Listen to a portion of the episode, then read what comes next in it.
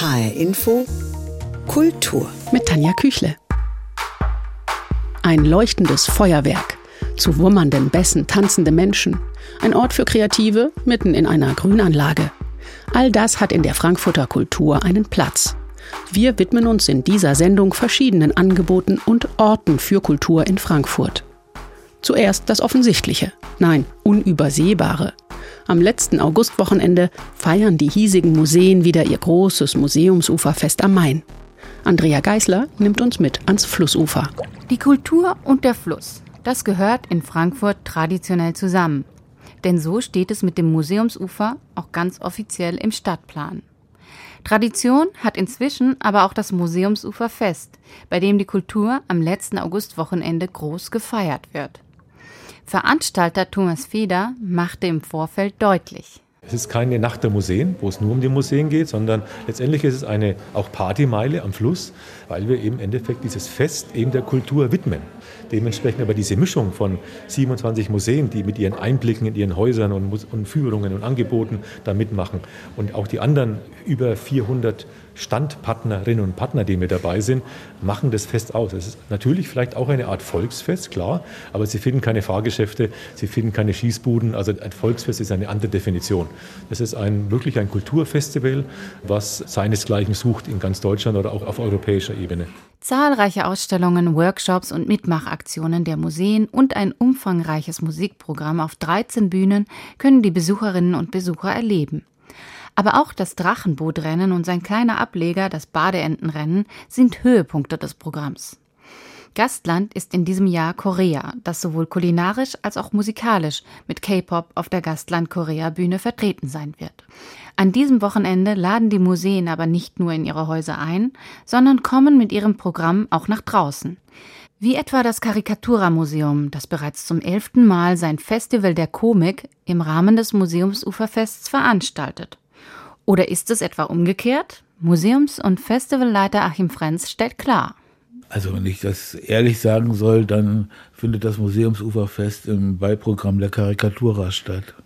Deswegen haben wir auch das Festival sozusagen gegründet. Soll heißen, das Festival der Komik ist unverzichtbar fürs Museumsuferfest? Ja, ich glaube schon. Also, weil manchmal ist es ja zu laut, dann kommen Leute zu uns und hören sich lieber Geschichten an. Achim Frenz hat recht. Der Vorplatz des Karikatura-Museums im Schatten des Doms ist ruhig und liegt fast ein wenig abseits des Mainufers. Aber gerade deshalb soll die Bühne auf dem Wegmarkt die komische Literatur wieder ganz ins Zentrum der Aufmerksamkeit rücken.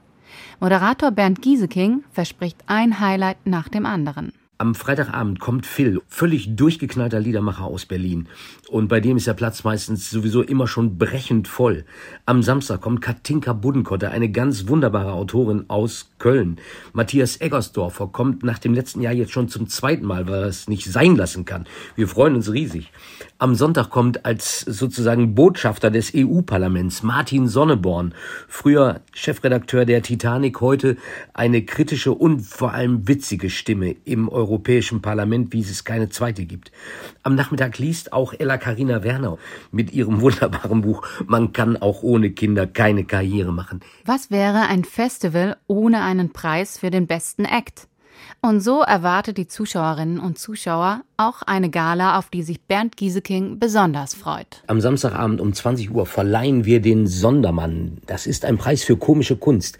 Und Sie werden da erleben, wie sich ein Trio Thomas Xeller, Pitt Knorr und Hans Zippert, die eigentlich mit der Verleihung des Preises zu tun haben, gegenseitig ins Wort fallen werden, um vielleicht selber noch diesen Preis erheischen zu können, deren Preisträger aber längst feststehen. Es wird ein großartiges, witziges Zusammentreffen von komischer Kunst, komischer Zeichnung, komischem Wort und das bei uns auf der Bühne am Wegmarkt. Am Sonntagabend geht das Festival mit einem Konzert von Christoph Steinschneider und Gimmick zu Ende. Wehmut erfasst bei dem Gedanken auch den Veranstalter und Erfinder des Festivals. Ja, ich bin ja auch Leiter des Museums und, und verabschiede mich mit dem Festival, wo alle Künstler nochmal gekommen sind, mit denen ich sehr gut bekannt bin, mir das nochmal als Geschenk geben wollen. Und äh, ja, ich muss, man schickt mich in Rente. Karikaturaleiter Achim Frenz verabschiedet sich also fulminant mit seinem letzten Festival der Komik in den Ruhestand. Aber auch das Museumsuferfest beschließt ein Wochenende voller Höhepunkte mit einem Feuerwerk. ganz wortwörtlich. Veranstalter Thomas Feder betont. Das ist ein einzigartiges Feuerwerk auf dem Fluss und der Zuspruch, der zeigt auch, was das Feuerwerk für Bedeutung hat. Das Museumsuferfest. Im Schatten solcher spektakulären Großevents liegen in Frankfurt die kleinen kulturellen Offspaces. Einige private Betreiber und Kulturtätige beklagen die Schwierigkeit, neben der etablierten Kultur in der Stadt noch Orte und Förderung für freie Vorhaben zu finden und zu erhalten. Der Saas-Fee-Pavillon ist ein besonderer Ort für Kultur in Frankfurt. Er liegt mitten in der Stadt und ist doch verborgen. Wer weiß, dass es ihn gibt, der schlägt sich in der Grünanlage am Eschenheimer Turm in die Büsche. Oder andersrum, man geht den Weg über die Bleichstraße. Dann findet man einen lichtdurchfluteten Glasbau aus den 70er Jahren, in dem regelmäßig Künstler und Künstlerinnen ausstellen. Während daneben, draußen im Grünen, regelmäßig Performances und Events elektronischer Musik stattfinden. Ich spreche jetzt mit Alex Oppermann, der den Sasfe Pavillon betreibt, als Teil des gleichnamigen Künstlerkollektivs Sasfe. Hallo, Herr Oppermann. Ja, hallo, Frau Küchler. Gerade hat eine neue Ausstellung im Sasfe Pavillon eröffnet. Die Künstlerin Maria Moritz zeigt ihre Arbeiten unter dem Titel Afterglow. Können Sie beschreiben, was Ihre Arbeiten ausmacht, die da bis Mitte September im Sasfe Satellit zu sehen sind? Maria Moritz ist äh, eine junge Künstlerin, hat äh, in Hamburg an der HFBK studiert, äh, danach am Städel in Frankfurt. Und also der SASFE-Satellit, da würde ich gerne noch ergänzen, ist äh, jetzt tatsächlich ein äh, kleiner weiterer Ausstellungsraum, den wir im Bürgergarten installiert haben. Tagsüber ist er einsehbar. Also es ist im Prinzip ein halboffener Raum mit zwei äh, großen Schiebetüren, äh, die verglast sind. Und Maria Moritz äh, wird dort eine raumgreifende Wandmalerei initiieren. Ähm, das ist eigentlich jederzeit zu sehen, zumindest tagsüber, wenn der Satellit geöffnet ist und bei den Abendveranstaltungen. Hm. Ich habe den Eindruck, das sind eher dann, äh, Sie haben jetzt auch gesagt, Maria Moritz ist eine jüngere Künstlerin.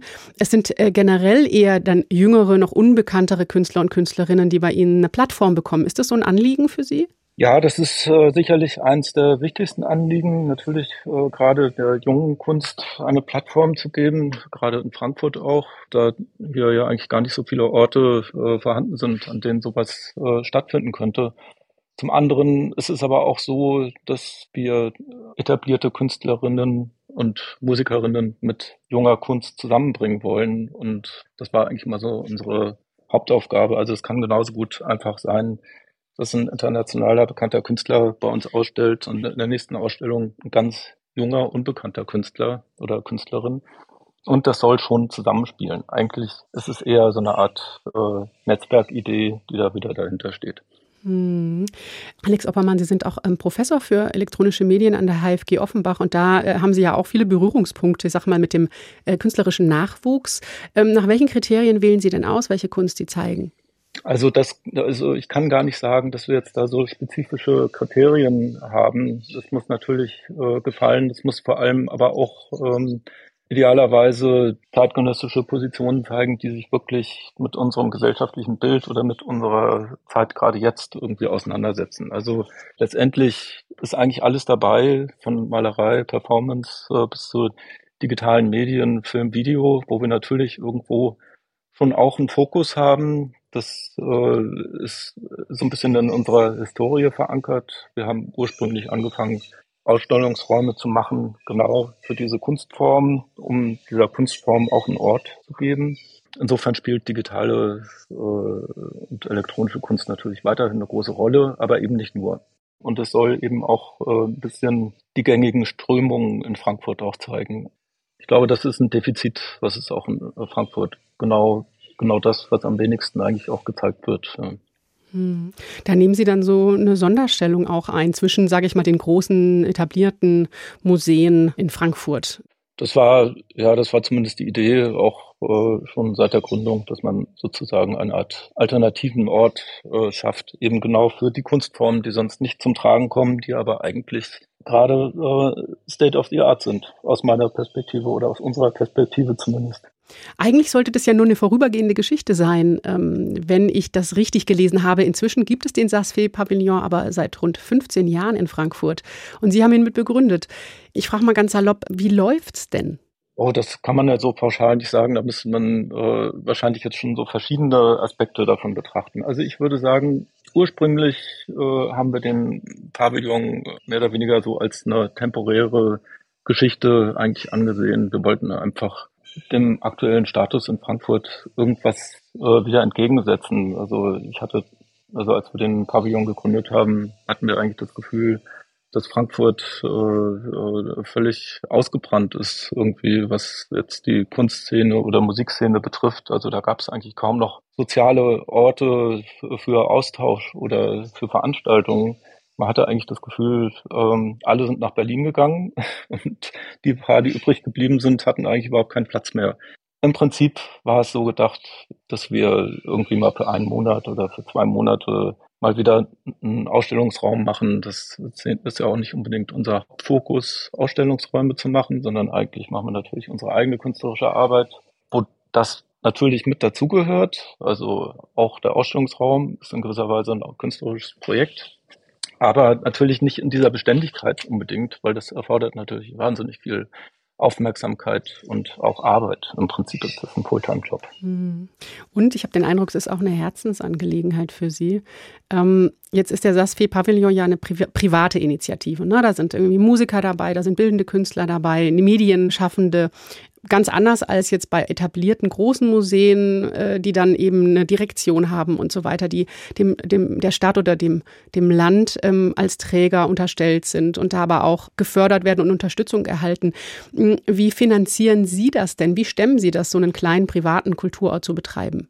Letztendlich ist es natürlich immer so eine Art von Teil von Selbstausbeutung. Man will sich auch nicht festlegen. Wir sind ja auch jetzt nicht unbedingt äh, Galeristen oder AusstellungsmacherInnen, sondern uns interessiert es natürlich irgendwie, einen Ort auch zu haben, in dem wir gut leben können. Ja, also Frankfurt ist nun mal der Ort, an dem wir leben. Insofern muss man dann irgendwie versuchen, macht man das sozusagen äh, auch für sich, dass man einen Raum schafft. Ja, also insofern ist die Frage vielleicht gar nicht so vorrangig am Anfang, äh, äh, wie kann man das alles finanzieren, sondern man macht das einfach. Wir haben das in früherer Zeit auf Not gedrungen, immer wieder eigentlich auf eigene Faust gemacht. Von der Stadt gab es also äh, lange Zeit überhaupt keine Unterstützung. Bis vor fünf Jahren haben wir eigentlich alles äh, aus eigener Hand finanziert, was wir äh, vorher gemacht haben.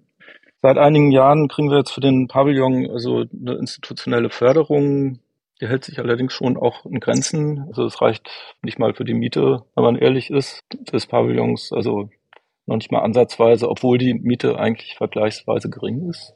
Ähm, das muss man auch dazu sagen.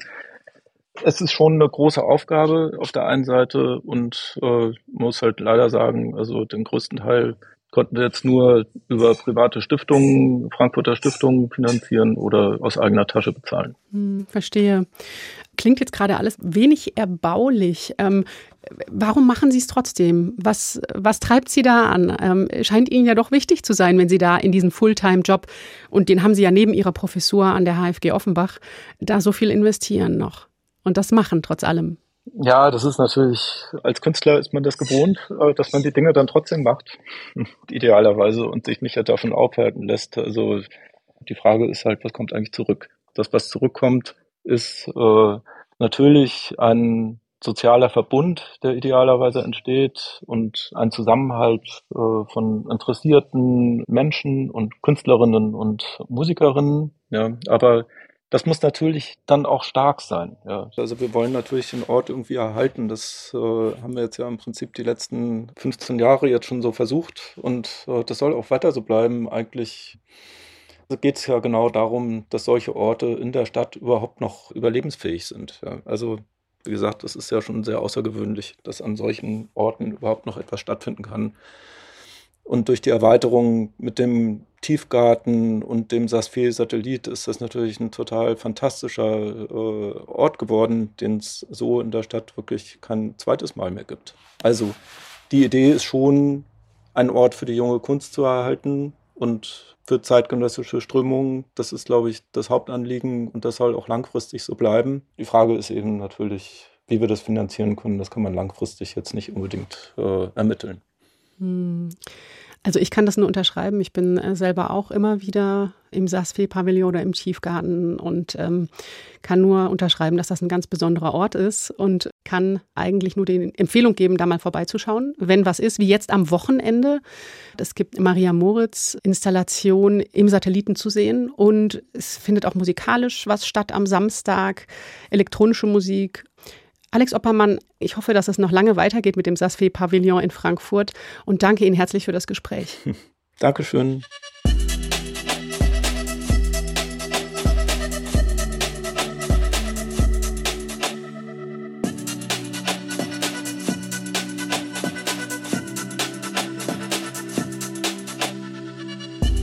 Gemeinsam schwitzende Körper, die sich zum Rhythmus der Musik bewegen, während über dem Horizont die Sonne aufgeht. Unter dem Motto Clubs are Culture setzen sich jetzt bundesweit Musikclubs und Festivals gemeinsam dafür ein, auch als Kulturorte anerkannt zu werden. Sie erhoffen sich unter anderem mehr Unterstützung von öffentlicher Hand.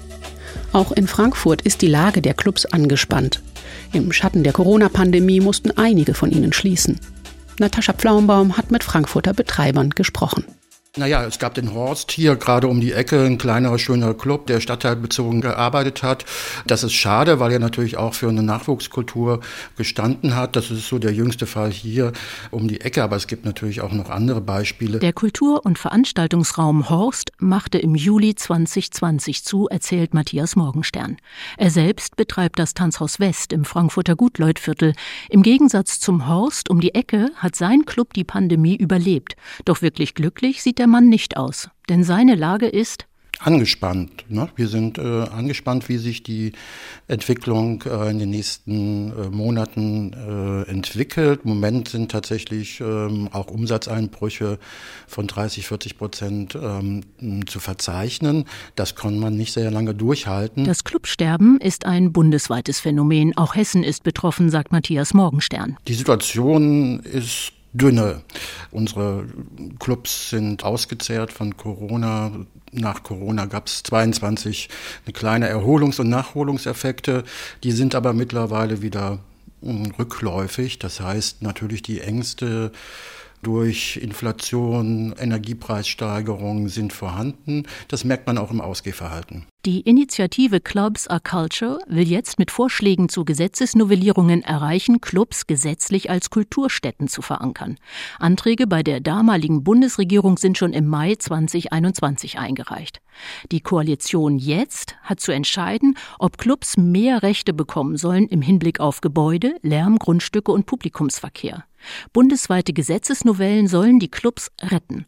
Klaus Bossert von der Vereinigung Live in Hessen. Naja, es ist eine Änderung, die tatsächlich längst überfällig war aus unserer Sicht. Also die alte Klassifizierung als Vergnügungsstätte mag früher ihre Berechtigung gehabt haben, aber äh, mittlerweile sehen wir uns doch äh, als Kulturbetriebe, als, als Orte, an denen Live-Musik stattfindet, kuratiertes Programm stattfindet. Clubs are Culture wollen auf Bundesebene die Baunutzungsverordnung und die TA Lärm, das heißt die technische Anleitung zum Schutz gegen Lärm, so verändern, dass Clubs nicht mehr den Staat Status von Vergnügungsstätten haben, wie etwa Diskos, Spielhallen oder Zirkusse. Sie sollen als Kulturstätten eingestuft werden sagt Matthias Morgenstern. Sicherlich ist es wichtig, ähm, dass Clubs als Kulturstätten anerkannt werden. Im Moment ist es so noch, dass wir tatsächlich in die Kategorie Vergnügungsstätten fallen. Vergnügungsstätten dürfen zum Beispiel gar nicht aber in sogenannten Gewerbegebieten stattfinden. Das ist eigentlich auch ein Widerspruch in sich, weil sie dort eigentlich am wenigsten Leute stören. Also Clubs raus aus den Gewerbegebieten und warum denn nicht gleich in die Keller von Opern- und Theaterhäusern oder Museen, mit denen sie künftig auf einer Stufe stehen wollen. Wohl bemerkt. Clubs, nicht Diskotheken. Genau, da unterscheiden wir uns von den klassischen Diskotheken. Diskotheken spielen von ABBA bis Zappa und sind für das reine Vergnügen zuständig. Wir sind eigentlich dafür da, kuratiertes Programm zu bieten, Nachwuchskünstlerinnen eine Chance zu bieten. Und das ist tatsächlich Kulturbasisarbeit. Clubs als Kulturbasisarbeit. Zum klassischen Kulturbegriff gehört längst die Popkultur. Und genau darum sollen auch Clubs als Institutionen von Popkultur neu bewertet werden. Die Initiative Clubs are Culture bringt also auf kultursoziologischer Ebene noch einen viel größeren Stein ins Rollen. Sie richtet ihr Augenmerk nicht nur auf Clubs, sondern auf sogenannte Popularmusik. Das ist ein Genre, das wie beispielsweise auch klassische Musik kommunal gefördert werden sollte, findet Matthias Morgenstern. Ja, ist auch in Frankfurt äh, so, dass dort ganz stiefmütterlich dieser Bereich behandelt wird. Ein bisschen Umdenken ist da schon, aber es ist noch lange nicht genug. Und man muss auch bedenken, Frankfurt hat den Anspruch, eigentlich Weltstadt zu sein. Hier in Frankfurt hm, ist es so, montags bis mittwochs ist die Stadt um 22 Uhr tot. Donnerstag und Freitag ist sie wie eine Kleinstadt nur am Wochenende wird sie im Anspruch gerecht. Also da gibt es ein großes Defizit. Auch sie sind gefährdete Kulturorte. Kinos. Wie lange sie dem Trend zu Netflix, Apple Plus und anderen Streamingdiensten noch trotzen können, wer weiß. Doch anders als vor dem Bildschirm zu Hause ist und bleibt das gemeinsame, geteilte Leinwanderlebnis vor Ort etwas Besonderes. Und ein Grund mehr ins Kino zu gehen ist jetzt der Film Jeder schreibt für sich allein. Der neue Dokumentarfilm von Dominik Graf befördert überraschende Erkenntnisse über so manch großen Schriftsteller im Nationalsozialismus zutage. Ein Bericht von Marion Ammicht für das Fernsehmagazin TTT. Fürs Radio bearbeitet von Dagmar Fulle. Leben, überleben und irgendwie klarkommen als Schriftsteller in der Nazizeit. Anatole Renier hat darüber ein Buch geschrieben, vor drei Jahren. Dominik Graf hat es gelesen und jetzt einen Film daraus gemacht. Über einige der Autoren, die damals nicht emigriert, sondern in Deutschland geblieben sind. So wie der spätere Wahlmünchner Erich Kästner. Im Film heißt es, Erich Kästner hat nach 1945 versichert, am Berliner Opernplatz der Verbrennung seiner Bücher zugesehen zu haben. Am Opernplatz hätten die Studenten ein großes Karree geformt, der Scheiterhaufen sei aufgeflammt. Lastwagen seien herangerollt und wie an einer Verladerampe seien Bücher von fleißigen Händen weitergereicht, in hohem Bogen im Feuer gelandet. Regisseur Dominik Graf, aufgewachsen in den 50er und 60er Jahren, teilt seine Erfahrungen mit vielen anderen seiner Generation. Die Informationen, die man als Nachkriegskind bekommen hat über die Nazizeit, waren immer schwarz-weiß. Und hier bekam ich plötzlich eine solche ungeheure Menge an Grauabstufungen von Verhaltensweisen, Sichtweisen, katastrophalen Karrieren. Und Buchautor Anatole Renier ergänzt, Unsere Eltern haben sie alle erlebt, aber niemand hat je richtig drüber gesprochen. Das kriegt man, indem man in die Archive geht, in die Korrespondenzen. Da sieht man, wie das war. Renier und Graf haben gesehen, wie es war. So begründet beispielsweise Erich Kästner sein Bleiben damit, dass er einen Roman über das Dritte Reich schreiben wolle. Stattdessen jedoch verfasst er 1943 unter Pseudonym das Drehbuch zu dem UFA-Film Münchhausen. Und es kann nicht anders gewesen sein, als dass Goebbels persönlich das genehmigt hat. Sonst wäre das unmöglich mm. gewesen, ja. Obgleich er ja nach dem Krieg immer gesagt hat, er hatte zwölf Jahre Berufsverbot der wollte sich irgendwie durchlavieren. Es ist ihm einerseits gelungen, auf der anderen Seite aber vor sich selbst. Und das ist ja sein Drama. In der Nachkriegszeit hat er gemerkt, er hat einen kapitalen Fehler gemacht. Ja. Nicht nur an Erich Kästner, auch an Gottfried Benn arbeitet sich der Film ab.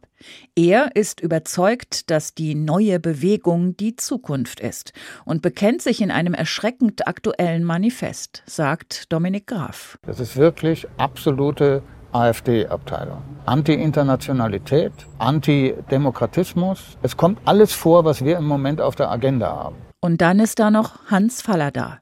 Jeder schreibt für sich allein. Buch und Filmtitel sind eine Anspielung auf seinen Roman Jeder stirbt für sich allein über ein Paar im Widerstand. Fallada nimmt 1943 aber auch den Auftrag an, einen antisemitischen True Crime Roman zu schreiben. Dazu Anatole Renier. Das Manuskript ist verschwunden, Gott sei Dank. Also, dass Fallada kein Nazi war, ist so sicher wie nur irgendwas. Aber wie er selber gesagt hat, ich bin kein sehr mutiger Mensch, ich kann nur viel ertragen. Regisseur Dominik Graf will mit seinem Film nicht werten. Er sagt, ich bin kein Moralist, mich interessieren die Erscheinungsformen. Ich finde es interessant, wie nah das an unseren Problemen im Augenblick ist. Und Lust bekommen auf ein bisschen Kultur? Den Podcast zur Sendung finden Sie auf hrinforadio.de und in der ARD Audiothek. Das war HR Info Kultur mit Tanja Küchle.